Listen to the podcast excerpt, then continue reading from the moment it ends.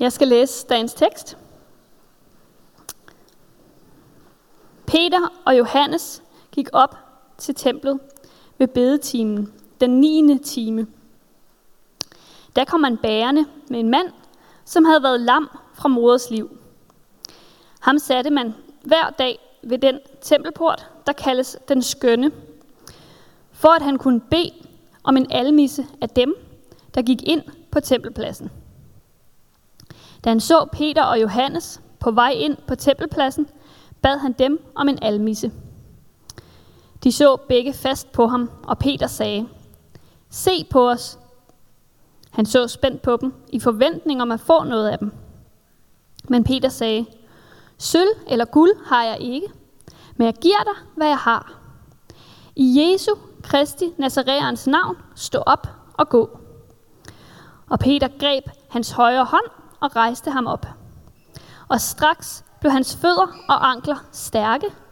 Han sprang op og kunne stå og gå, og han fulgte med dem ind på tempelpladsen, hvor han gik rundt og sprang og priste Gud.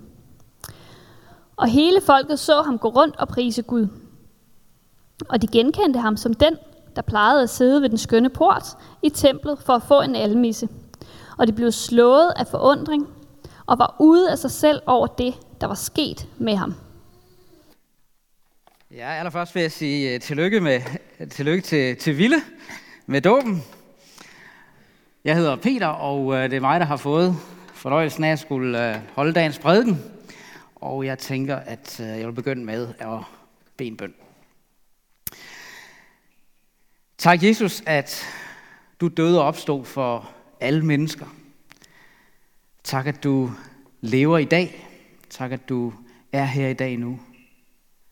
Nu beder vi dig om, at du vil tale til os gennem dit ord og ved din hellige ånd. Amen. Ja, vi, øh, vi har gang i en øh, serie over apostlenes gerninger, om, øh, om de første kristne og den første kristne menighed. Og vi er, vi er nået til kapitel 3, og derfor så vil jeg gerne begynde med lige at give sådan et kort resume af, af de første to kapitler, og det vi har hørt om indtil nu.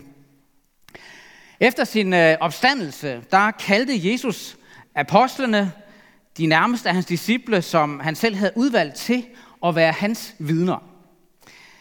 Han kaldte dem til at bringe budskabet om ham ud til, øh, til alle folkeslag i verden, fra Jerusalem og, og lige til jordens ende. Og han lovede, at han ville sende Helligånden, Guds egen ånd til dem, som øh, skulle give dem kraft til deres mission. Og efter at øh, Jesus var faret op til himlen, og efter at øh, Matthias var blevet valgt til at overtage Judas' plads som en af de 12 apostle, ja, så kom Helligånden over disciplene pinsedag. Og fyldt af Helligånden holdt Peter en, øh, en tale for folket, hvor han med stor kraft vidnede om, at den Jesus, som øh, folket havde korsfæstet, havde Gud oprejst fra de døde. Og gjort både til Herre og til Kristus, det vil sige Messias, den frelser, som jøderne havde ventet på at skulle komme. Og Helligånden virkede stærkt igennem Peters forkyndelse, så det stak hans tilhører i hjertet, som der står. Og mere end 3.000 mennesker omvendte sig og blev døbt i Jesu navn. Og i dåbsgave, der fik de to store dåbsgaver. De fik søndernes forladelse og heligånden. Fuldstændig ligesom Ville gjorde lige før. Og så fik han oven i købet endda også et dåbslys. Det havde de ikke dengang. Og sådan blev, øh, blev den første kristne menighed til. Sådan som vi, vi hørte om det i søndags, hvor Nikolaj, han, øh, min bror Nikolaj også lærte os om, at en kristen menighed er kendetegnet af mennesker, som er stukket i hjertet, som er forenet med Jesus, og som har fået heligånden, og som holder fast i noget og giver slip. Og hvis I ikke har hørt den prædiken, så vil jeg anbefale at gå ind og høre den som podcast. Den er værd at høre. Temaet i dag, det er altså mirakler, forkyndelse og modstand. Og her der skal vi se på øh, et langt afsnit, kapitel 3, vers 1 til kapitel øh, 4, vers 22, som er et længere sammenhængende afsnit, som begynder med beretningen om den her mirakuløse helbredelse af den lamme mand, og i tekstlæsningen, der nøjedes vi bare med, med selve helbredelsen, det er de første 10 vers i kapitel 3. Men det er i virkeligheden bare begyndelsen på, på hele det her afsnit, som, som hænger sammen og udgør en enhed. Og hvor det mirakel, som er sket med den her mand, ligesom er omdrejningspunktet for, uh, for handlingen. Lukas han rammer uh, det her afsnit ind sådan her. I begynder i kapitel 3, vers 1-2. Peter og Johannes gik op til templet ved bedetimen den 9. time. Der kom en bærende med en mand, som havde været lam fra mors liv. Og så slutter det over til sidst i kapitel 4, vers 22. Og manden, som dette tegn var sket med, så han blev helbredt, var over 40 år gammel. Så øh, alt i hele det her afsnit, det udspringer altså af helbredelsen af den her mere end 40 år gamle mand, som havde været lam fra fødslen af.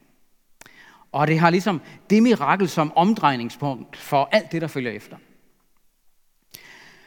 Helbredelsen af den lamme får nemlig en større og dybere betydning ved at danne udgangspunkt for apostlenes forkyndelse af budskabet om Jesus for folket. Selvfølgelig så har miraklet i sig selv enormt stor betydning for den pågældende mand. Han blev helbredt, og han gik og sprang og priste Gud, fordi han havde fået et helt nyt liv. Men helbredelsen betyder også noget mere. Den er et tegn på noget mere. Helbredelsen er et tegn, der har en større betydning. Det er et tegn på noget endnu større, som angår alle mennesker. Også os. Nemlig den frelse og den tilgivelse og det nye liv og det håb, som Jesus giver til alle, som vil vende sig til ham i tro. Og det er sådan set den allervigtigste pointe i teksten i hele det her afsnit. For overblikket skyld, så, øh, så kan vi dele afsnittet ind i, øh, i tre dele. Miraklet, forkyndelsen og modstanden. Og som de allerskarpeste af jer allerede har gennemskudt, så svarer det fuldstændig på smukkeste vis af dagens tema. Øh, kapitel, eller kapitel 3, vers 1-10, der har vi først selve miraklet, som sker i Jesu navn og ved troen på ham. Og vi har fortælling om, hvordan den her den lamme, der pludselig går og springer og priser Gud på tempelpladsen. Så har vi derefter beskrivelsen af, hvordan Peter bruger helbredelsen af den lamme, som han understreger er sket i Jesu navn og ved troen på ham, som en anledning til at forkynde budskabet om Jesus. Og til at kalde folket til, til at omvende sig i tro på Jesus, så de kan få tilgivelse for deres synder. Og derefter i det tredje afsnit, der hører vi så for første gang, der hører vi for første gang om, at apostlenes budskab om Jesus fører til modstand for folkets ledere. Peter og Johannes de bliver anholdt og sat i rest ind til næste dag, hvor de så bliver ført frem fra det jødiske råd, hvor de bliver spurgt, med hvilken magt og i hvilket navn har I gjort det? Altså helbredt manden. Og Peter han svarer, det er Jesu Kristi navn. Ham som I korsfæstede, men som Gud oprejste fra de døde, at den her mand står rask foran jer. Og igen, der bruger Peter det her, øh, den her helbred som udgangspunkt for med, med stor frimodighed at forkynde budskabet om Jesus som den eneste frelser, Gud har givet til mennesker. Og vi skal komme tilbage til, hvordan det ender. Men nu hvor vi har fået overblikket på plads, så vil vi simpelthen øh, gennemgå teksten i nogle små bidder, og så skal vi prøve at, at få de vigtigste øh, pointer med os. Det bliver så lidt anderledes, det er lidt mere sådan tekstnær gennemgang, øh, en lyngennemgang, for det er et langt afsnit, men øh, jeg håber, at øh, I kan hænge på. Det første afsnit, det er altså kapitel 3, vers 1-10. Øh, og her der hører vi om Peter og Johannes, og Peter og Johannes var to af de 12 apostle. Nogle af jer kan måske huske på, at i den første prædiken, øh, vi havde den her serie, der var jeg inde på, at apostlenes gerninger egentlig dybest set handler om det, Jesus efter sin himmelfart fortsætter med at gøre og lære. I kraft af Helligåndens nærvær og på en særlig måde, hvad Jesus fortsætter med at gøre og lære igennem apostlene. Derfor så er det heller ikke sådan helt ved siden af, at bogen netop kaldes apostlenes gerninger. Fordi apostlene var på en helt særlig måde udvalgt af Jesus til at handle og tale i hans navn, med hans autoritet og på hans vegne. Apostlene de skulle på en særlig måde være Jesu vidner. De skulle være vidner om alt det, de havde set og hørt fra begyndelsen med Jesus, og til han var blevet ophøjet til himlen. Og frem for alt, så skulle de være vidner om hans opstandelse fra de døde. Og se, som en bekræftelse på, på sandheden i apostlenes forkyndelse og vidnesbyrd om Jesus, så lod Gud mange tegner under, mange mirakler ske netop ved apostlene. Tegner under, som altså havde den, som ikke mindst havde den vigtige funktion at bekræfte apostlenes budskab og, og pege videre hen på Jesus som den korsfæstede og opstandende herre og frelser. Og det her med, at der skete mange tegn og under øh, ved apostlene, det går som en rød tråd igennem øh, de første kapitler her i øh, apostlenes gerninger.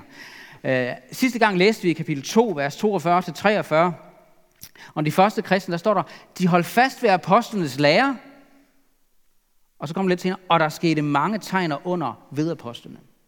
Og så har vi altså her i kapitel 3 et eksempel på et tegn under ved apostlene.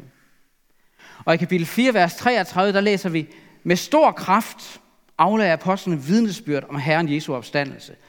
Og i kapitel 5, vers 12, ved apostlenes hænder skete der mange tegner under blandt folket.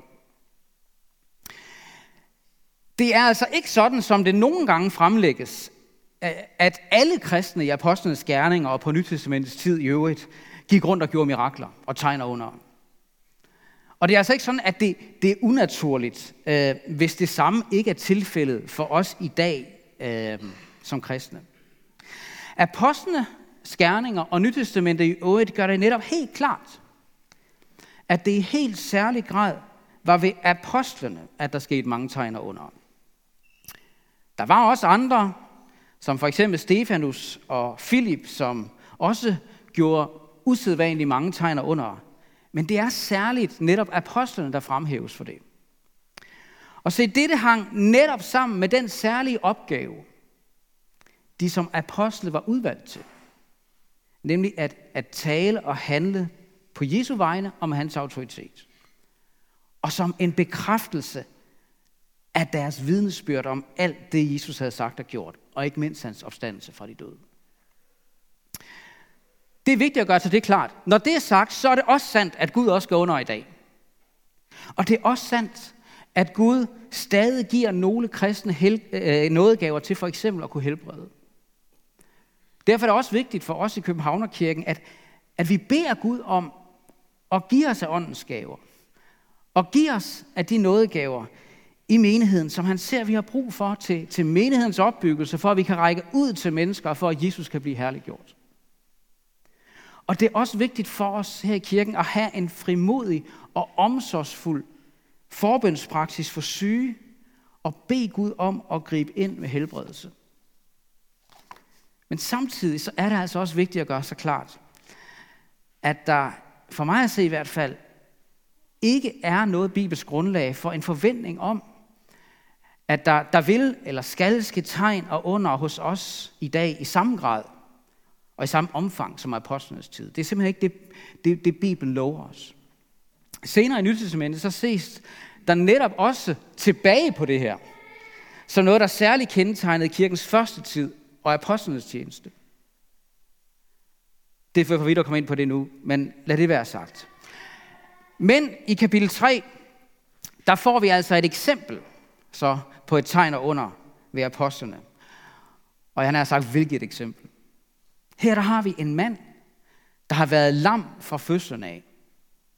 Han har aldrig stået på sine egne ben, eller gået så meget som et skridt på sine egne ben hele sit liv. Han var fuldstændig afhængig af andres hjælp og barmhjertighed. Hver eneste dag, der måtte han bæres af andre hen til den skønne port ved templet, hvor han sad og tikkede, når folk de kom gående ind på tempelpladsen.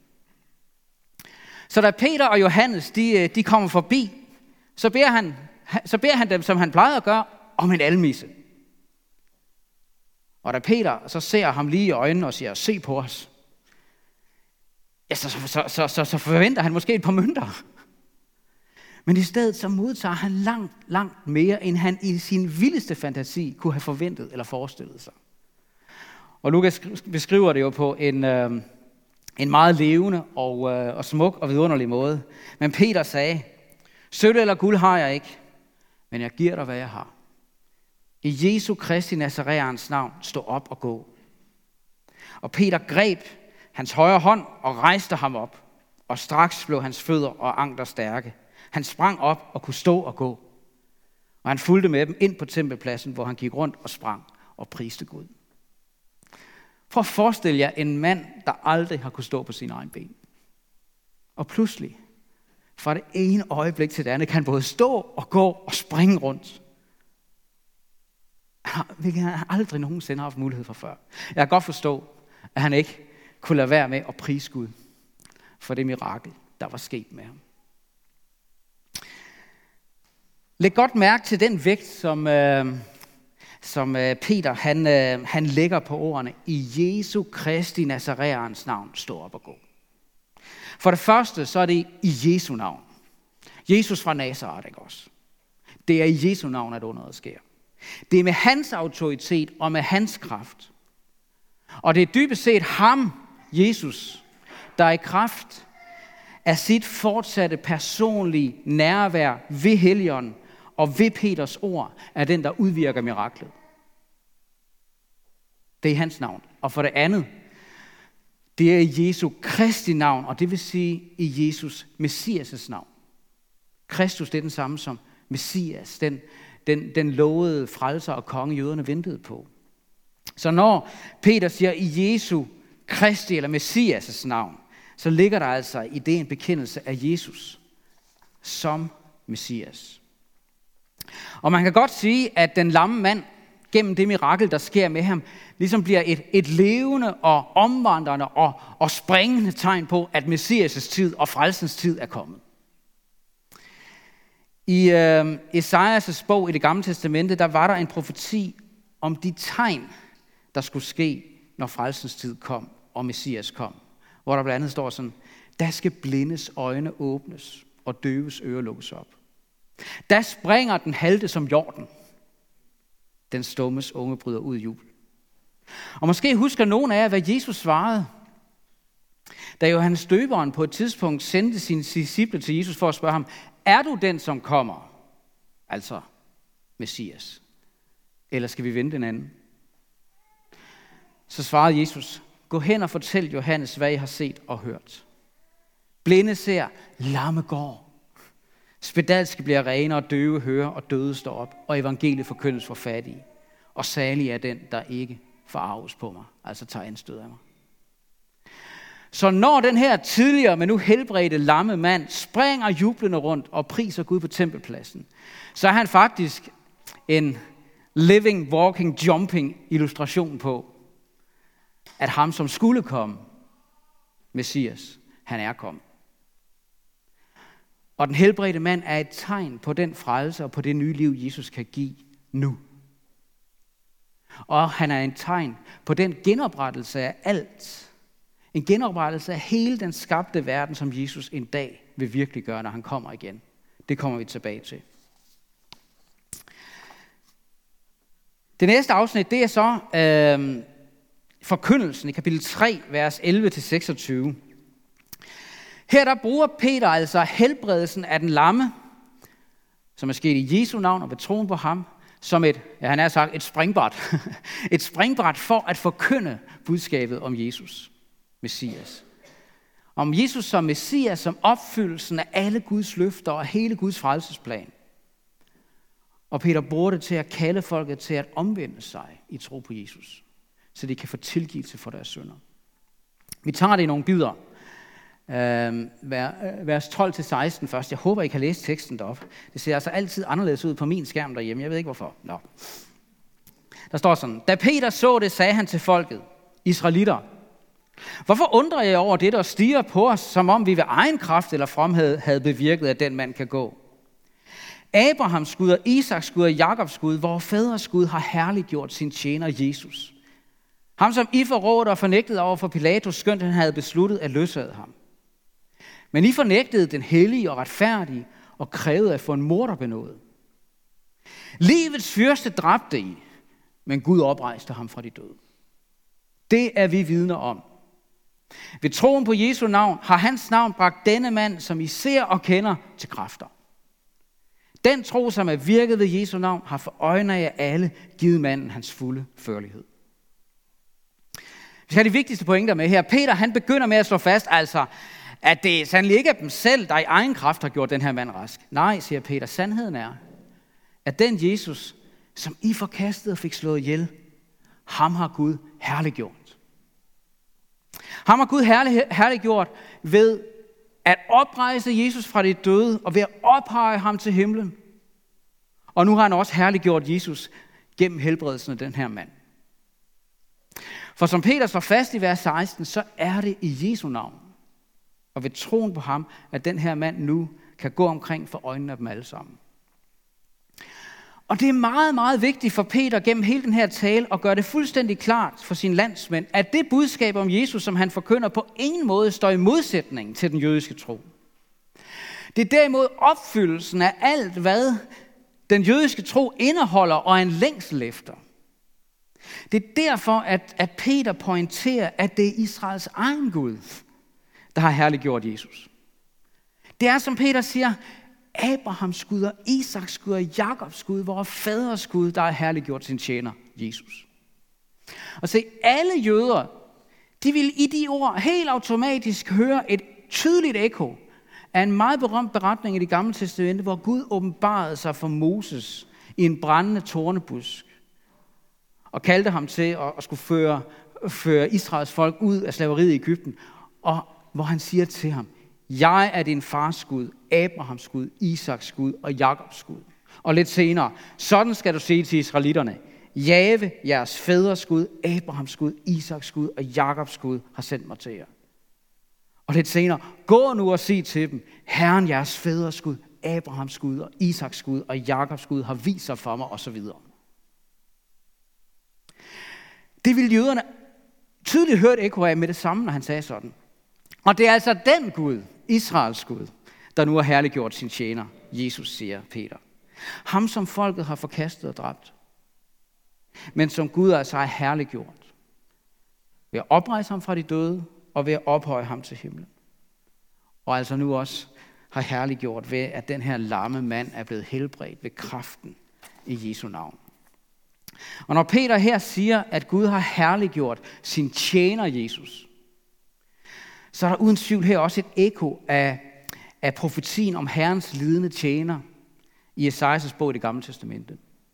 Herrens lidende tjener, Messias, om hvem Gud siger, se min tjener for lykken med sig, han knejser eller ophøjes, han løftes højt. Hvilket netop sker på baggrund af, at Herrens tjener, Messias, stedfortrædende giver sit liv og lider døden for sit folks synd gennemboret for vores overtrædelser, knust for vores synder osv. Nu er profetien gået i opfyldelse, siger Peter. Gud har herliggjort sin tjener Jesus, ophøjet ham, løftet ham højt. Og det er Jesus. Så siger han videre. Vel ved jeg, brødre, at jeg handler i uvidenhed, ligesom jeres ledere. Men Gud har på den måde opfyldt det, han forud har forkyndt ved alle profeterne, at han salvede skulle lide. Der har vi det igen. Han salvede, det er et andet udtryk for Messias, Herrens ledende tjener, der skulle lide for sit folks søn. Og derfor siger Peter, derfor skal I omvende jer og vende om, for at jeres sønder kan blive slettet ud. Se, netop fordi Jesus døde for alle menneskers sønder på korset, så kalder Peter, ligesom han gjorde på pinsedagen, hele folket til igen at omvende sig. I tro på budskabet om det, Jesus har gjort, så de kan få tilgivelse for deres sønder. Alle deres sønder. For der er virkelig total tilgivelse for alt synd. For alle, der vender sig til Jesus i tro. For når Gud netop på grund af Jesu død for vores sønder tilgiver os og skænker os syndernes forladelse, ja, så sletter han synden ud, som Peter siger. Og han sletter den helt ud. Han vasker tavlen helt ren. Han giver total tilgivelse. Det galt for dem, som dengang var direkte skyld i hans korsfæstelse. Og det gælder også for alle os andre i dag, som dybest set også var en del af grunden til, at han måtte dø for os. Hvorfor det var nødvendigt for ham at give sit liv for os. For vores synder. Og så siger Peter videre, så skal de tider komme fra Herren, da vi kan ånde frit. og han skal sende den salvede, som forud var bestemt for jer, og det er Jesus. Han skal bo i himlen, indtil de tider kommer, da alt det genoprettes, som Gud fra fordomstid har forkyndt gennem sine hellige profeters mund. Her der fortsætter Peter med at tale om, hvad Gud vil gøre i fremtiden gennem Jesus.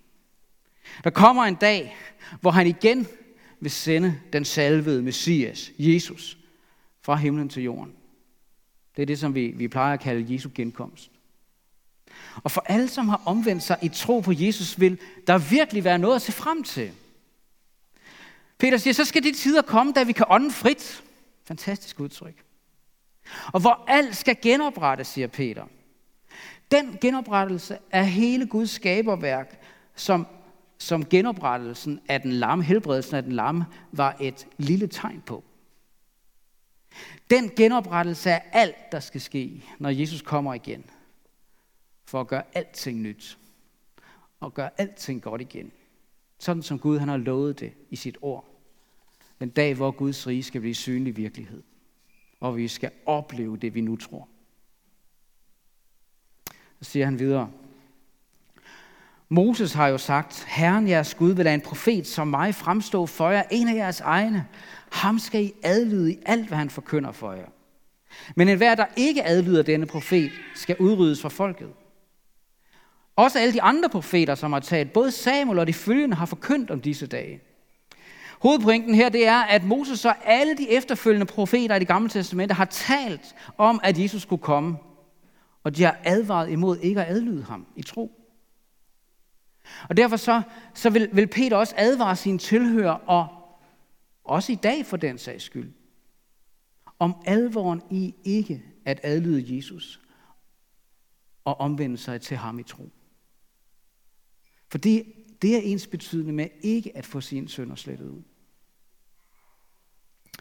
Og videre siger han, I er børn af profeterne og af den pagt, som Gud oprettede med jeres fædre, da han sagde til Abraham. Alle jordens slægter skal velsignes i dit afkom. Det var for jer som de første, at Gud oprejste sin tjener og sendte ham for at velsigne jer, når I hver især vender jer bort fra jeres ondskab. Hovedpointen her, det er, at det er igennem Jesus, at, at Guds gamle pagtsløfte til Abraham, det, det, grundlæggende, øh, øh, det grundlæggende løfte, som hele Guds frelsesplan ligesom udspringer af. Det er igennem Jesus, at det løfte til Abraham om, at alle folk i verden skulle blive velsignet i hans afkom, er blevet opfyldt. Og Peter gør det klart, at Gud oprejste Jesus og sendte ham til jøderne som de første. For at de som de første skulle få del i velsignelsen, netop gennem omvendelsen til Jesus. Men helt fra begyndelsen har det altså også været Guds plan at bringe velsignelsen og frelsen i Jesus Kristus ud til alle andre folk og mennesker i verden. Også til os i dag. Hvad enten vi så er jøder eller ikke er jøder. Og så er vi nået til det sidste afsnit, modstanden, som vi også tager i nogle bidder. Øh, først øh, vers øh, 1-7. Mens de talte til folket, kom præsterne og tempelvagtens anfører og sadokærerne hen til dem. De var fortørnet over, at de underviste folket, og Jesus forkyndte opstandelsen fra de døde. De lod dem anholde og sætte i arrest til næste dag, for der var allerede aften. Men mange af dem, som havde hørt ordet, kom til tro, og tallet på mændene nåede op på omkring 5.000. Den næste dag samledes folkets ledere, de ældste og skriftkloge i Jerusalem, ypperstepræsten Annas, Kajfas, Johannes og Alexander og de andre ypperstepræstlige slægt. De hentede Peter og Johannes ind og spurgte dem, med hvilken magt og i hvilket navn har I gjort dette? Den sidste gang, der læste vi i slutningen af kapitel 2, at menigheden havde hele folkets yndest. Og selv om mange i folket, der, der, der hørte det budskab, Peter havde talt til dem, nu også kom til tro, så menigheden voksede endnu mere og blev endnu flere, den var faktisk allerede en megakirke, ikke også? Øh, forstod det godt nok er en masse husmenigheder, det var den allerede. Og selv om den voksede, ja, så kom der altså nu også en modreaktion. Nu oplevede menigheden for første gang, at apostlenes forkyndelse førte til modstand fra folkets ledere. Som ikke ville finde sig i, at de underviste folket, og Jesus forkyndte opstandelsen fra de døde. Så mens de stadig er i gang med at tale til folket, så bliver Peter og Johannes arresteret. Og næste dag, der bliver de så fremstillet for det jødiske råd. Det er selv samme råd, som med de selv samme ypperste præster i spidsen for ganske kort tid siden havde dømt Jesus skyldig til døden og overgivet ham til Pilatus, for at han kunne blive henrettet. Og nu kræver de altså et svar fra Peter og Johannes på, med hvilken magt og i hvilket navn har I gjort det her. Altså helbredt den lamme mand og, og efterfølgende talt til folket. Og så står der. Fyldt af heligånden svarede Peter dem. Folkets ledere og ældste. Når vi i dag bliver forhørt på grund af en velgærning mod en syg mand, hvordan han er blevet helbredt, så skal I alle, ja hele Israels folk vide, at det er Jesu Kristi Nazareans navn, ham som I korsfæstede, men som Gud oprejste fra de døde, at denne mand står rask foran jer. Når der her står, at Peter svarede dem fyldt af heligånden, så kan det forstås sådan, at Peter allerede var fyldt af heligånden, fordi han jo allerede var fyldt af heligånden øh, en gang pinsedag. Men det kan også forstås sådan, at han i situationen igen blev fyldt af heligånden, så han kunne tale med frimodighed. Sådan som vi faktisk læser lidt senere i kapitlet, at de blev alle fyldt af heligånden, altså igen, og de forkyndte Guds ord med frimodighed. Øh, at det at blive fyldt med heligånden er altså ikke sådan en engangsbegivenhed. Det er faktisk noget, der kan ske igen. Det er noget fortsat. Under alle omstændigheder, så taler Peter virkelig med, med stor frimodighed. Alle i hele folket skal vide, at det er Jesu navn. Ham, som I korsfæstet, men som Gud oprejste fra de døde, at manden står helbredt foran jer. Og igen, der bruger Peter straks det her tegn og under som et springbræt til at, øh, at forkynde budskabet om Jesus, og man må sige, at han gør det uden omsvøb og råt for usødet. For det første så siger Peter, Jesus er den sten, som blev vraget af jer bygmester, men som er blevet hovedjørnsten. Og så det ord, som øh, Peter dybest set har hugget fra Jesus selv. I den sidste uge op til sin død, da Jesus vidste, at folkets ledere planlagde at få ham, at få ham slået ihjel, så havde han fortalt dem en lignelse, som man måske bedst kan kalde mordet på vingårdsejerens søn. Og folkets ledere, de forstod godt, hvem vingårdsejerens søn i lignelsen var. Og de forstod også, at morderne i lignelsen var dem selv. Og Jesus han sluttede lignelsen af med at sige til dem, har I aldrig læst i skriften, den sten bygmesterne vraget er blevet hovedjørnsten.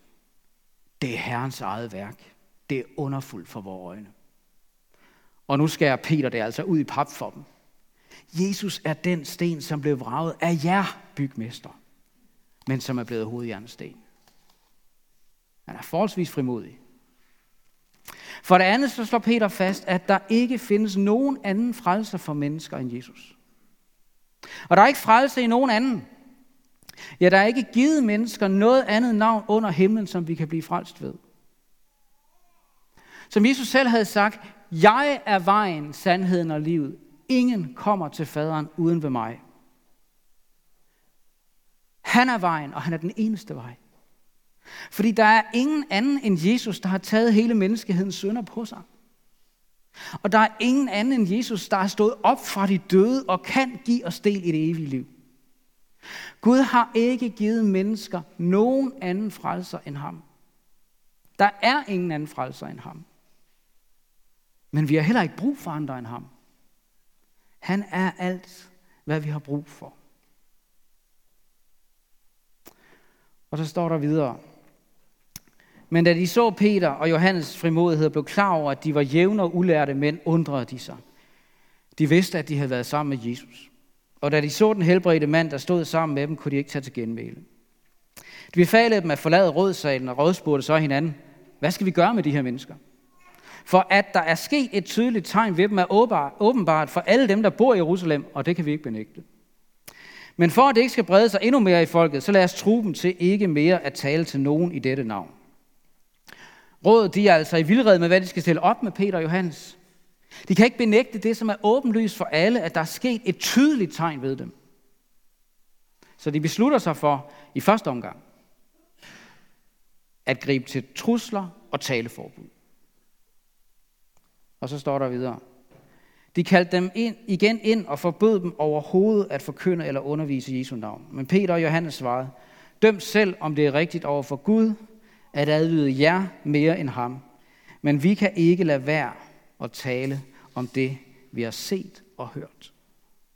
For Peter og Johannes, der er det et spørgsmål om at adlyde rådet eller adlyde Gud. Og for dem er sagen klar.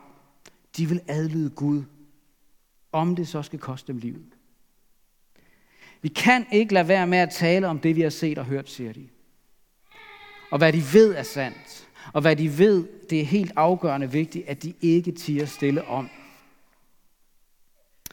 De troede dem igen og lod dem så gå, da de på grund af folkets holdning ikke kunne finde ud af, hvordan de skulle straffe dem. For alle priste Gud for det, der var sket, og manden, som dette tegn var sket med, så han blev helbredt, var over 40 år gammel. Så altså efter lidt flere trusler, får de altså til sidst lov til at gå. For denne gang. Men de første mørke skyer var nu begyndt at trække sig sammen over disciplene, over apostlene og over menigheden.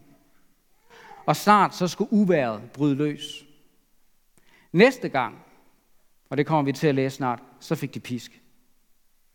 Og kort tid efter, så blev Stefanus som den første i menigheden slået ihjel. Og samme dag udbrød der en stor forfølgelse af hele menigheden i Jerusalem. Og der gik heller ikke så længe før Johannes' bror Jakob, som den første af apostlene, blev henrettet med svær. Her tidligere på året, der øh, var jeg med min hustru en tur i Rom og fik blandt andet besøgt Colosseum.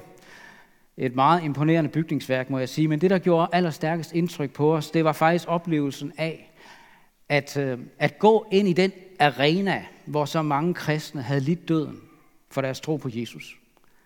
Og som, øh, som korset her står som et minde om i Colosseum i dag.